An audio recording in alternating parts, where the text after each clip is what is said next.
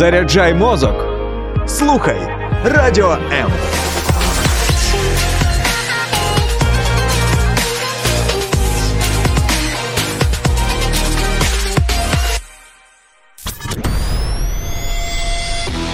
Реальні люди, реальні історії, реальне життя. В ефірі проект Загартовані. Завжди кричи з натовпом, моє правило. Тільки так ти у безпеці. Е, Це Джордж Оруел і його роман Утопія 1984. Мене звати Євген Гольцов, і сьогодні будемо говорити про організоване безумство. Мій гість правозахисник з Литви, директор фонду сприяння захисту громадян Стасіс Каушиніс. Я вас вітаю. Доброго дня, вітання. Для зручності я буду спілкуватися з моїм гостем російською. Я думаю, що це дуже буде цікаво не тільки українцям, наша бесіда. І, Стасіс, от я цитирую сначала цитату из Оруэлла. Днем и ночью монитор забивает уши цифрами, доказывая, что сегодня люди лучше питаются, лучше одеваются, лучше отдыхают, живут в лучших домах и значительно дольше, работают меньше, чем, они, чем раньше, что они стали выше ростом, здоровее, сильнее, счастливее, умнее, образованнее, чем 50 лет назад. И, и читаю цитату из другого источника – в ночь на 11 марта 1900, 990 года Верховный Совет Литовской ССР во главе с Витаутасом Лаунсбергисом провозгласил, провозгласил восстановление независимости Литовской Республики. Литва стала первой из союзных республик, объявившей независимость. На территории республики было прекращено действие Конституции СССР и возобновлено, возобновлено прошу прощения, действия Литовской Конституции 1938 года. Независимость Литвы тогда не была признана центральным правительством СССР и зарубежными странами. Литва 50 лет была под оккупацией. Вот 50 лет. Подобные вещи, как раз вот Орел очень четко, красиво перекликается с 50-летней оккупацией. Как так получилось, что маленькая, но гордая страна противостала монстру, который назывался СССР? Пожалуйста, поближе к микрофону. Спасибо, что вы помните об этом и интересуетесь. Это могу только добавить, что оккупация была не одна. Как у нас говорят, первая советская оккупация – это 40-й год, 41-й – это была оккупация гитлеровской Германии, потом опять советская оккупация, и, наконец, в 90-м году Литва провозгласила независимость. Независимость, которую еще э, надо было реально привести в жизнь, потому что мы в Литве считаем, что для нас оккупация и Вторая тогда еще мировая война закончилась в 93 году, 31 августа.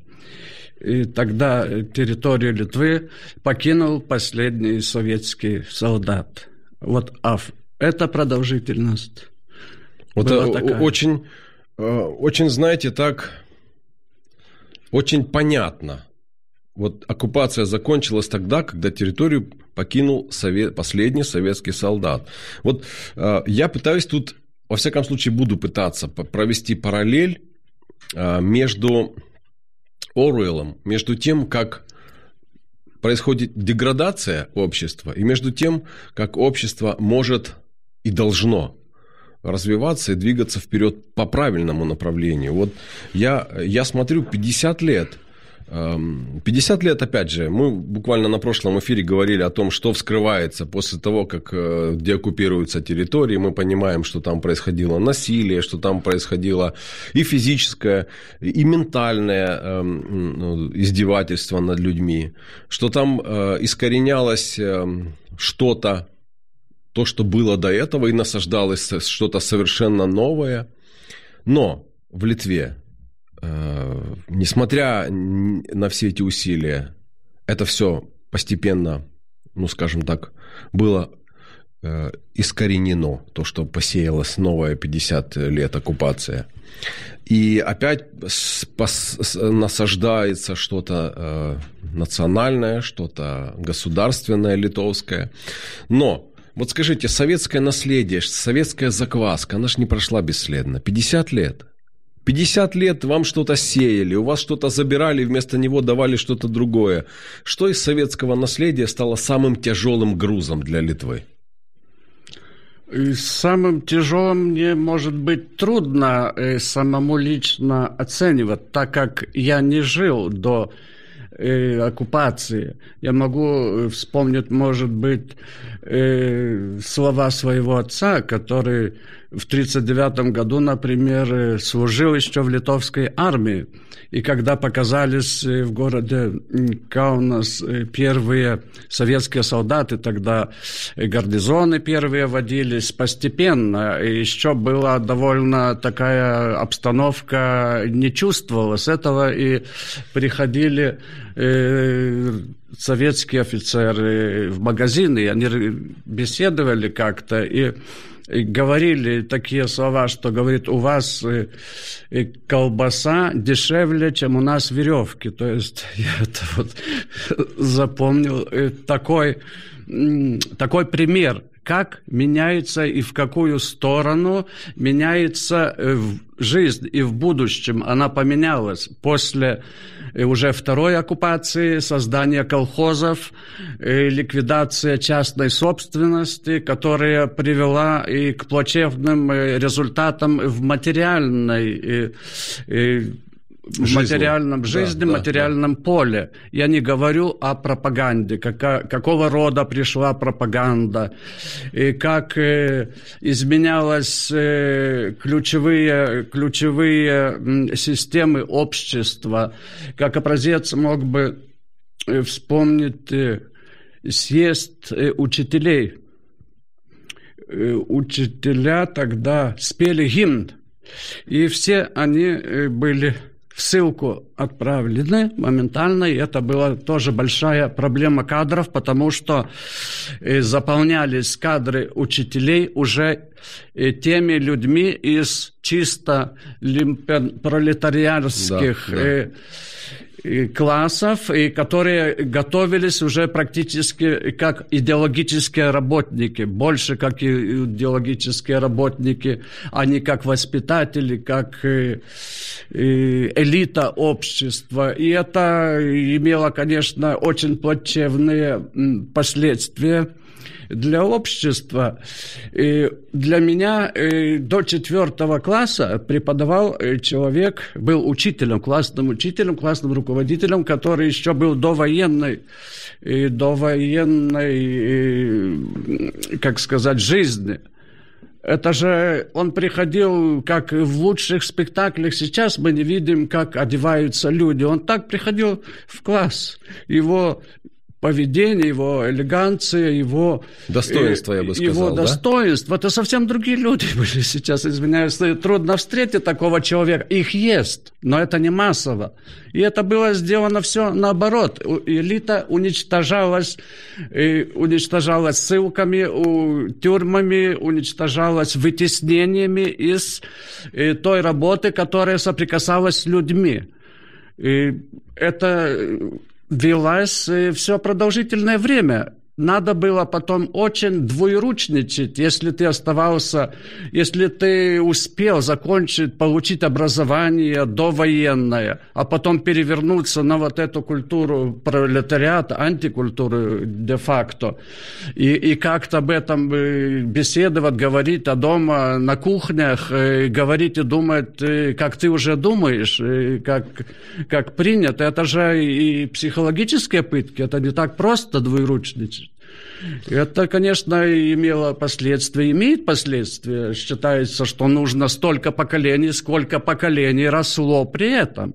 Но мы, угу. как говорится, посмотрим, дай бог, что если три поколения были под оккупацией, минимум три, нужно, чтобы они уже были бы другими. Но, опять же, сколько у нас осталось э, прекрасных, э, интеллигентных э, воспитателей, педагогов и, и, и, и тех людей. Хватит То... ли их на эти готовите новые поколения, чтобы Хватит, научить их тому, хватит. что, что они должны действительно знать и понимать. Вы об этом, да?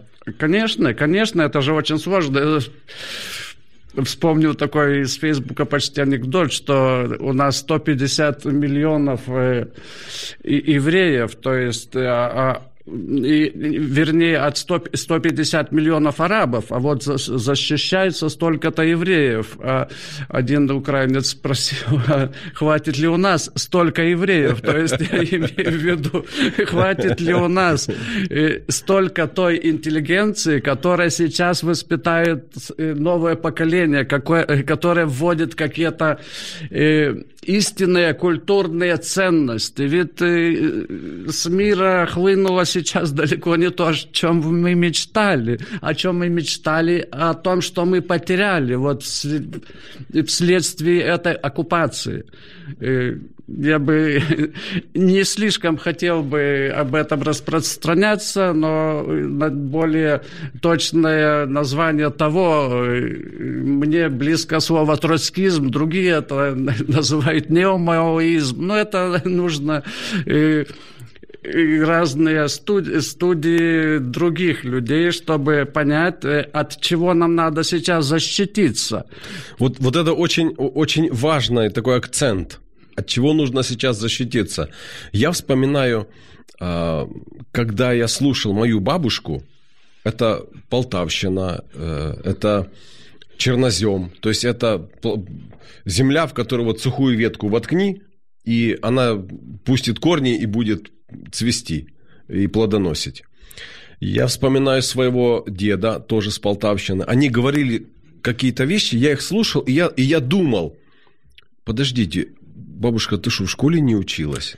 Вот представляете, она мне рассказывала о том, как они жили, она мне рассказывала, почему в 1941 году они радовались, что немцы пришли вместо советской власти. А я не мог понять, как так может быть. А вот сейчас, когда я понимаю, что вот это оккупируют, э, вот вы говорили, что да, учителей всех в ссылку, и вместо них тех, которые идеологически правильные вещи закладывали в ум. То есть они оккупировали, мое понимание, оккупировали мозг. И задача советской идеологии была оккупировать мозг э, каждого гражданина, чтобы им было легко управлять. Я, я сейчас понимаю, вначале думай о родине. Да это же глупости. Если мне будет хорошо, если я буду думать вначале о себе, о своей семье, моей родине, от этого будет хорошо. Дальше. Родина, я как сейчас помню, учительница в школе мне сказала, слово «родина» до 17 года пишется с маленькой буквы. Представляете? Как вроде она совсем тогда имела другую ценность. Или, э, я уже молчу про партию «Ум, честь и совесть», э, социалистическая собственность – это чье? Социалистическое чье – это ничье, да? То есть, кто, какая-то верхушка просто управляет всеми ресурсами. Вот этот слом, который э, изначально закладывался, перекос ментальный перекос. И вот скажите, какие основные понятия вообще в системе ценностей пришлось поменять в обществе или до сих пор приходится менять в обществе, чтобы строить самостоятельное государство? Мы, мы же то же самое проходим. Вот вам как в вашей стране? Ну, я, наверное, бы назвал на первом э, месте это вера, это религия. И были попытки сломать э, католическую церковь. То есть Литва яв- является традиционно католической страной. Поближе, пожалуйста, к микрофону. И все эти годы и эти попытки, конечно, дали большие результаты. Ну, ну, они ломали каким образом? Они э, арестовывали э, э, священников, они уничтожали священников, они уничтожали церковь, они запрещали верить, говорили о том, что э, партия ум, честь и совесть нашей эпохи, и, в общем-то, религия опиум для народа, но мы все это знаем. И сам- ведущих наших э, католи- католических иерархов они просто уничтожили. То есть э, вискупас Рейнис, вискупас Борисевичус, э, их э, в Россию Лубянка расстрел. э, Дальше большую массу католических э, священников, естественно, репрессировали, монастыри закрывали, монахов ссылали в страшнейших условиях со спец, так сказать, дописанием, что это монахи и монахи, не представляете, да. И дальше шла оголтелая пропаганда, высмеивалось это.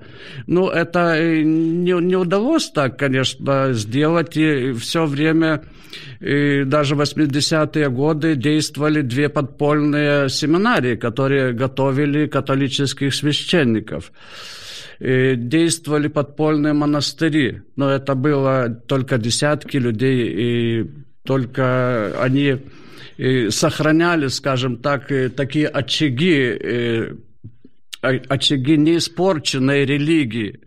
И в сравнении, скажу, вот как э, поменялась, так сказать, советская власть удалилась от нас на время, пришла независимость Литвы. И в тюрьмах э, был атат э, этого руководителя Компартии, как он назывался, э, коммунист, занимался идеологической работой, работой. А потом э, вели это от психолога, то есть они сразу стали психологами. Ну, это абсолютно да, большая да, разница. Замполиты, а потом Замполиты, стали, да. вот, вот, так представьте, замполит, которого задача насаждать, ломать. И потом э, он, он этим занимается, а потом он занимается дальше. То есть э, ну, был обширный захват всевозможного информационного поля через тех людей, которые вещали что-то гуманистического, что-то исторически уже проверенного и насаждалась идеология. Но нам удалось э, сохранить э, позиции католической церкви, нашего католического костела, католические священники постоянно шли в тюрьмы. Один из э, католических священников э, Карлис Горуцких был даже основателем литовской хельсинской группы 76 года. Частью которой вы тоже являетесь, насколько да, я знаю, да? Да, и э, хельсинская группа литовская очень тесно сотрудничала с украинской хельсинской группой. Даже основатель Виктор Спяткус был принят в украинскую хельсинскую группу. Это случилось э, в местах э, лишения свободы, где тогда отбывал наказание и покойный поэт Стус, и Лев Лукьяненко и другие ведущие диссиденты Украины. И вот это общение, она велась даже, представьте, в таких условиях. И дальше такой акцент сейчас кардинал, и он уже вернулся в Литву, независимая Литва, уже где-то лет 10, и он публично говорил, что в лагере нам было легче. Почему? Потому что в лагере эти люди были э, в среде таких же, как они, профессура, интеллигенция. Потом, после 90-го года, начался вот этот э, и постсоветский хаос – Угу. Когда масс-медиа, она же не стала автоматически прекрасной, она стала какой стала, она стала разной, да? Да, да. Да. И общаться-то с кем? Раньше ты, как говорится, в одном клубе с ведущими интеллектуалами мира, можно сказать, ну, да. ну, Советского Союза. А сейчас на свободе, где встретит интеллектуала такого уровня, и таких знаний, и так так, такой, с такой жизненной программы. То есть это, это все непросто, не просто дается нам эта трансформация, но видим... То есть вам, мне кажется, приходится и вам, и нам вообще приходится восстанавливать вообще правильную систему ценностей. Конечно. Но ее восстанавливать, наверное, нелегко, потому что э, вот ту правильную поломали, а уже новую, когда строишь, то куча опять какого-то мусора пытается вклиниться в эту систему под, под эгидой или под маркой правильных, э, ну скажем, я не побоюсь этого слова сказать, э, правильных, но современных или осовремененных ценностей. Я бы не согласился, что поломали, я бы сказал бы раздробили, угу. раздробили но это идет, опять же, кристаллизация, но это пока не выходит э, в такой массовый уровень, как бы хотелось. Угу. Массовая масс-медиа все-таки, на мой взгляд, она, ну, я бы пожелал ей лучшего, да, но это массовость, это, это э, так, такой мир такой мир, а интеллектуальная э, мысль, ну, она еще, на мой взгляд, слишком скромная.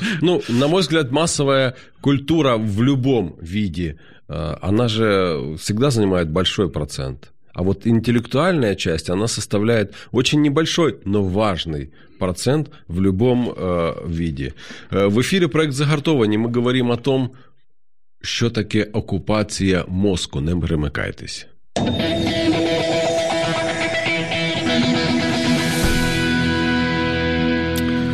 Невозможно сейчас не провести параллель снова с Оруэллом, потому что вот цитата, опять же, из его романа «Утопия» 1984. «Каких взглядов придерживаются, придерживаются массы и каких не придерживаются, безразлично. Им можно предоставить интеллектуальную свободу, потому что интеллекта у них нет». Вот, вот про массовую культуру. А я сегодня слушаю, вы знаете, есть украинский журналист э, Владимир Золкин, который с пленными общается, который им, э, их родственникам звонит, задает им некоторые вопросы. И я слушаю некоторых россиян, и мне иногда кажется, что они делают вид, что не понимают, что происходит. Именно вот те родственники. То есть они так, знаете, как будто бы искренне удивляются э, тому, что говорит Владимир, или тому, что э, их сын, там, муж э, попал в, в плен. Вот, опять же, возвращаясь к Оруэллу, как вы думаете, они делают вид или у них действительно нет интеллекта? На мой взгляд, здесь интеллект ни при чем.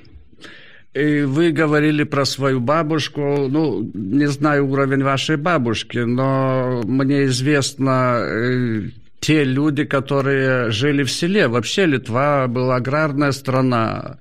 Но это была светлая культура, гуманистическая культура, и которая э, основывалась, конечно, на Библии, на Писании, которая преподавалась, но оно преподавалось всю жизнь из угу. первых э, годов тебя э, ты был пропитан, носят... пропитан конечно, этой системой конечно. ценностей. Ты жил носят... в этой системе. Ты жил в этой системе. Да. Тебя носят в костел, или ты дома празднуешь те праздники, ты слушаешь те песни, те, э, миф, ту мифологию, те рассказы, те басни и вокруг люди также поступают, ну, максимально поступают да, безгрешно. Да. Грех, да, да, я, я понимаю, о чем вы говорите. Грех да. не пропагандируется, да. не ставится он э, э, в массовый э, образец, угу. понимаете, который крутится Очень. в телевидении, в наших телефонах, на улице. Угу. Это же везде. Это э, псевдоинформация о войне. Помните у Куджава, как пел «Диверте пехоте», как там, которые бравые песни поет? То есть единственные люди, э, э, их было очень мало, которые пытались рассказать, что война это не то. А фильмы э, книги, э, романы, которые ничего общего не имели с реальностью. Пропаганда просто. Э, страшная пропаганда дезинформировала да. людей. А о войне вообще, кто был практически, они не рассказывают. Это, это очень вот, сложно. Вот вы знаете, я ну, по роду своей деятельности я мониторю, вот все эти, скажем, 8 лет я мониторю российское информационное пространство в плане идеологической вот, э, идеологии в кино и сериалах. Да. Там, если вот просто сесть перед телевизором и с утра до вечера, ну, с перерывом на сон, может быть, с небольшими перерывами, чтобы что-то перекусить, то можно, я думаю, не отрываясь, э, пару лет просто смотреть э, фильмы, сериалы о войне, и они не будут повторяться. То есть можно смотреть, можно увидеть, какие э, этот СМЕРШ, какой хороший все-таки он был. О том, что да, были предатели, подлецы, да, были перегибы на местах, но в основном были герои. Э, да, э, мы, ну вот, мы, значит, нам приходится страдать и отвоевывать свое счастье. То есть, знаете, вот э, все-таки, опять же, это оккупация, оккупация вот этих вот извилин и закладывание туда того, что нет, мы должны воевать, потому что по-другому мы мы просто вот это наша сущность воевать, мы по-другому не созданы. Мне, мне вот так кажется. Да, вы упомянули СМЕРШ, но вот если сейчас посмотрите э, ведущих политологов, вещающих на русском языке, э, сказал бы, почти все, то разведчики, то контрразведчики. Возьмите нашего уважаемого господина Арестовича, да, один из главных его достоинств. Мы не будем да. говорить вслух о том, сколько у него о было боевых выходов. О святом, да. я не про выходы, а про престиж профессии. Да. Мне очень солидно офицеры, украинские офицеры при разговорах, вот, ну, говорят о Штилице, вот как он там поступал и так далее. Даже у них нету серьезной информации нету да. западных книг, чтобы они могли бы разбирать э, и тоже образ э, офицера, э, операции, которые были успешны, которые проводили те же израильские войска, да, не скажешь, чтобы они были неуспешными, да, наверное, Израиль одна из самых успешных стран э, в военном положении, да, в военном отношении. Если мы можем критиковать американцев, то там э, в Афганистане они проиграли или выиграли, тоже можно дискутировать, или где-нибудь, и то израильские операции, они являются на самом деле показателем. Но мы радуемся от э, мудрости постсоветских э, разведчиков и контрразведчиков. Конечно, мне тоже интересно, я тоже это смотрю.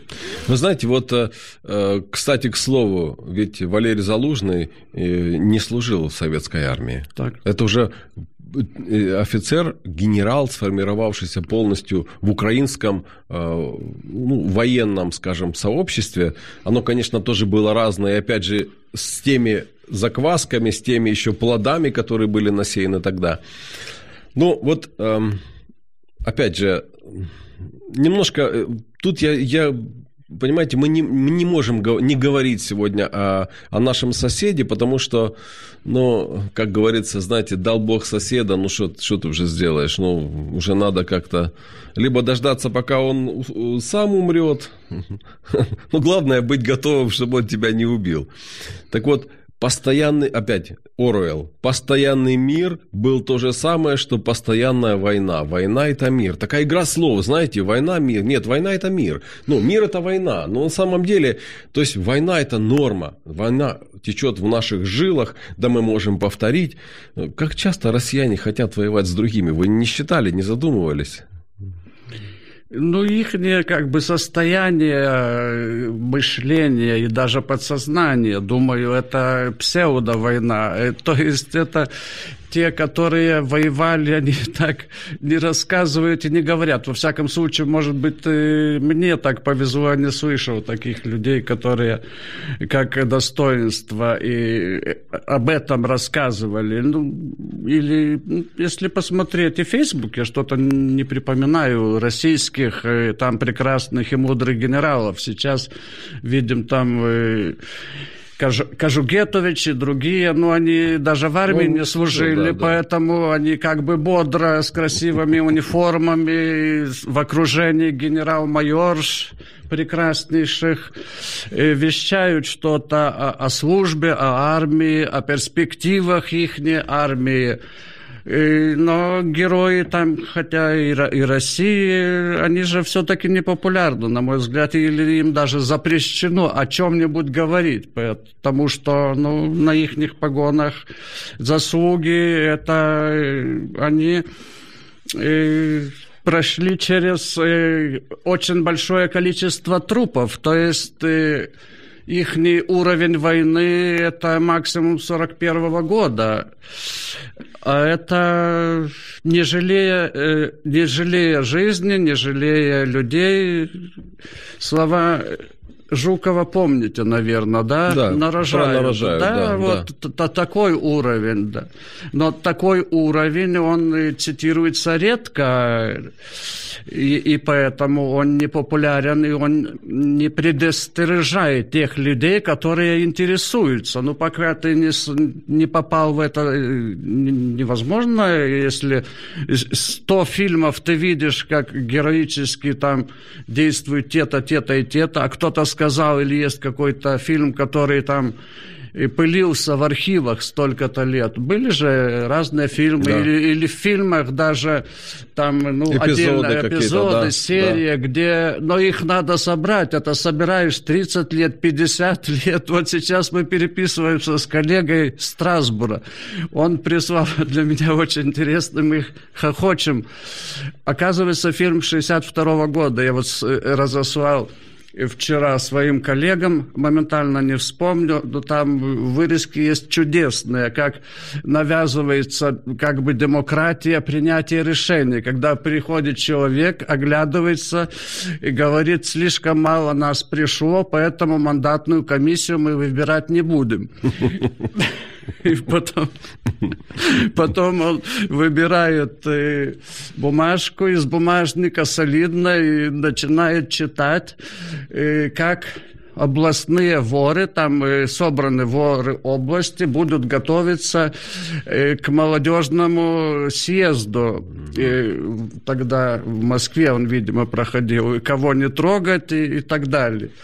И, а вот тех, тех будем бороться с империализмом и с поклонниками НАТО. Это, представьте, в 1962 году они агитировали бороться с поклонниками НАТО, и, и как-то слово Багдада промелькнуло. Я сравнил это сейчас, есть Стамбульская конвенция, то есть пророческий эпизод из фильма. Они до сих пор вот борются э, с НАТО. Видите, как им удалось это, да? Вы, знаете, мне кажется, они э, как бы свою самооценку повышают тем, что они показывают большого врага. Они говорят, смотрите, какой наш враг большой. Поэтому мы вот, видите, с каким врагом боремся? Мы вот такие. Да, То да. есть они не показывают, что они большие, там э, на какую-то маленькую Грузию напали, на, на Украину напали, большую, конечно, по размерам, но со, соотношения все равно совсем другие, как Давид и Голиаф.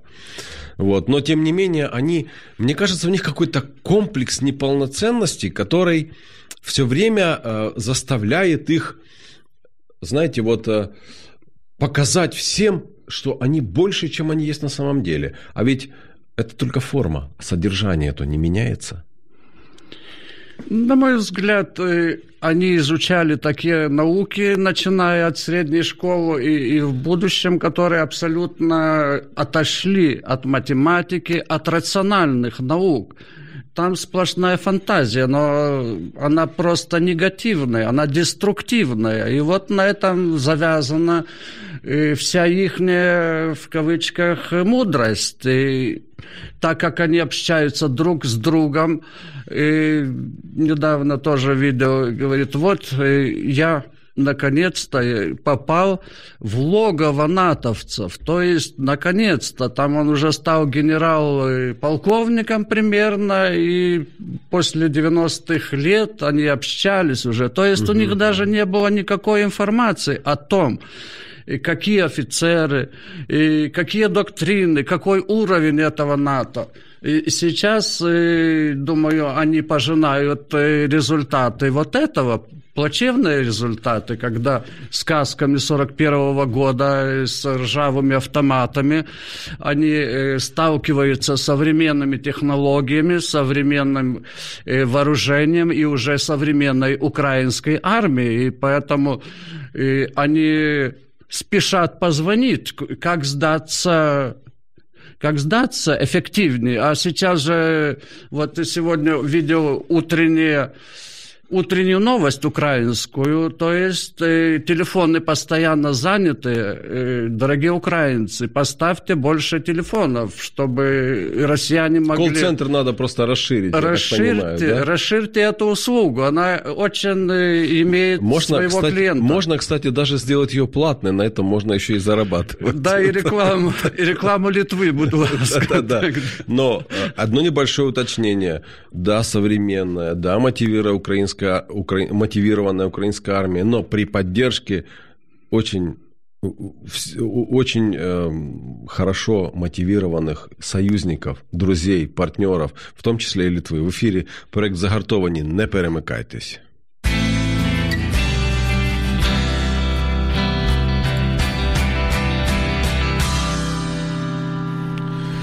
А, а, вы знаете, вот э, оглядываясь опять почти на 30 лет, даже на 31 год назад, э, после, э, точнее, вот во время январских событий 91 года, которые были в Литве, в Москве на Манежной площади прошел митинг в поддержку независимости Литвы, собравший на минуточку, по разным подсчетам, от 100 до 500 тысяч человек. Да, помним это время, помним, конечно.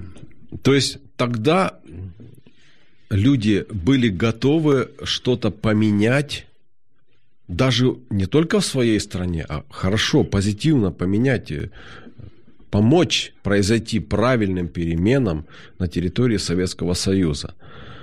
Сегодня, вот мне интересно, готовы ли жители Российской Федерации э, изменить что-то в своей стране? Вот вы, я знаю, вы общаетесь с многими представителями э, э, неправительственных организаций, наверное, и правительственных, и в Российской Федерации, и в других странах бывшего Советского Союза.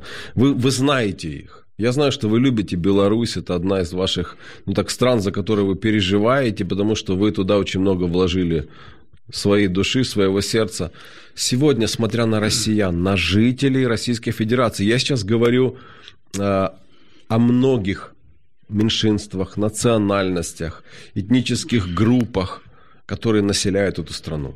Готовы ли они что-то изменить в своей стране, на ваш взгляд? я бы это сравнил э, с тем, что произошло с Украиной полгода назад.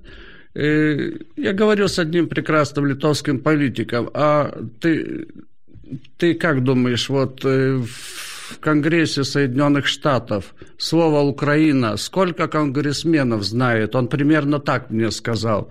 А вот эти события вот этот этап войны с 24 февраля известность слово «Украина», «Киев», э, «война» э, поставила в известность очень много, э, ну, массовая, массовая известность всего мира, конечно. И трудно найти страну, где об этом не упоминалось, где как-то это не анализировалось это очень важно, массовый поток информации. И сейчас какой поток информации идет на Россию? И, думаю, почти нулевой российские э, читатели, слушатели, ну, жители России, они только э, через некоторые социальные сети могут э, получать, найти э, другую информацию, чем российская массовая пропаганда. Прошу прощения, а вы не думаете о том, что они не хотят искать другую информацию? Потому что эта информация для них выгодна. Они знают, что ответить на любой вопрос. Нет, я так не думаю.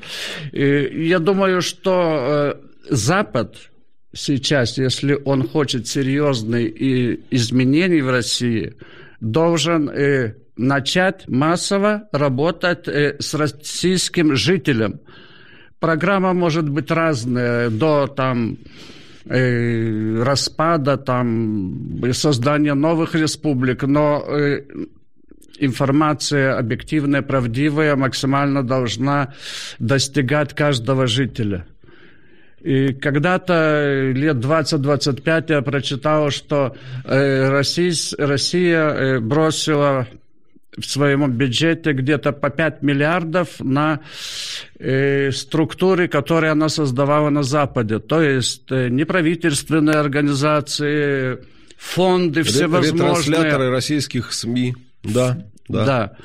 да. И партии, конечно, она делала массовое влияние на Запад. Мы видели э, этого результаты в Германии, видели во Франции.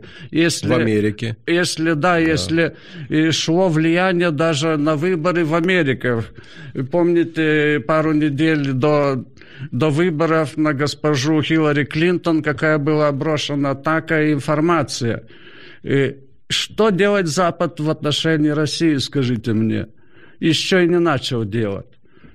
Вот здесь, на мой взгляд, э, кроется, кроется основная проблема. Там ничего не случится вот так. Э, естественно, э, есть на Западе определенные люди, которые как-то чем-то занимаются, а, они что-то вещают, но это, это капля в море. Нужна серьезная информационная работа, работа специалистов. И и, наконец-то, вспомню права человека. Там тоже жители, да, там тоже люди, и у них есть тоже свои права. Права на правдивую информацию. И на этом, думаю, мы можем и, и даже обязаны им помочь. Вы знаете, я очень убежден в том, что Советский Союз развалился не только благодаря тому, что цены обрушились на энергоресурсы, на нефть, на газ и так далее. Он развалился еще и потому, что советские люди слушали «Голос Америки», смотрели американские фильмы, увидели о том, что можно жить по-другому, начали этого хотеть и об этом мечтать. Я думаю, что вот эти позитивные вещи, они как раз могут мотивировать намного больше, чем просто э, какая-то информация о том, что где-то что-то совсем не так, как им говорят по телевизору. И я считаю, что действительно в этом э, мы должны работать. Джинсы носили. Да, слушайте, несмотря на то, что за это можно было сесть в тюрьму, их все равно продавали и покупали.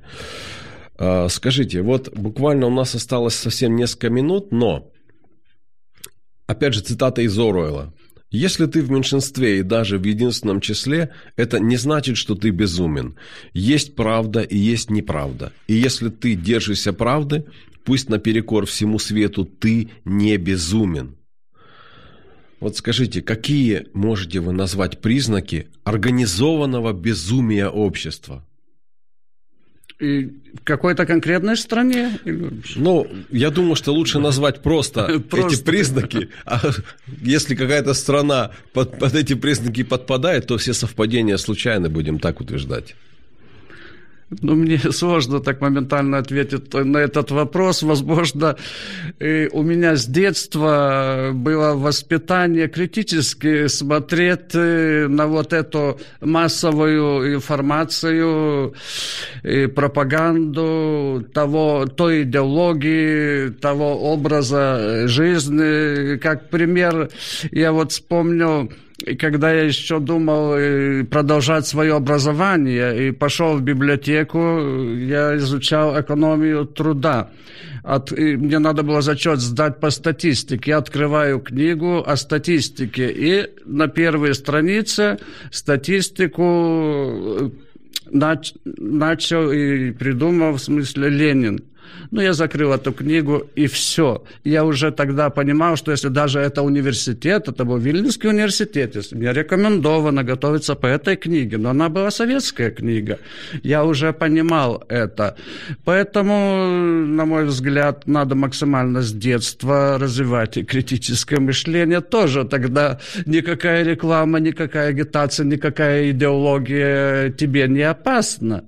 Здесь, э, на мой взгляд, ключ э, э, на серьезное будущее наших стран, наших побед и развития гуманизма. И, и борьбы против э, этой дегуманизации, против агрессии, против э, войны.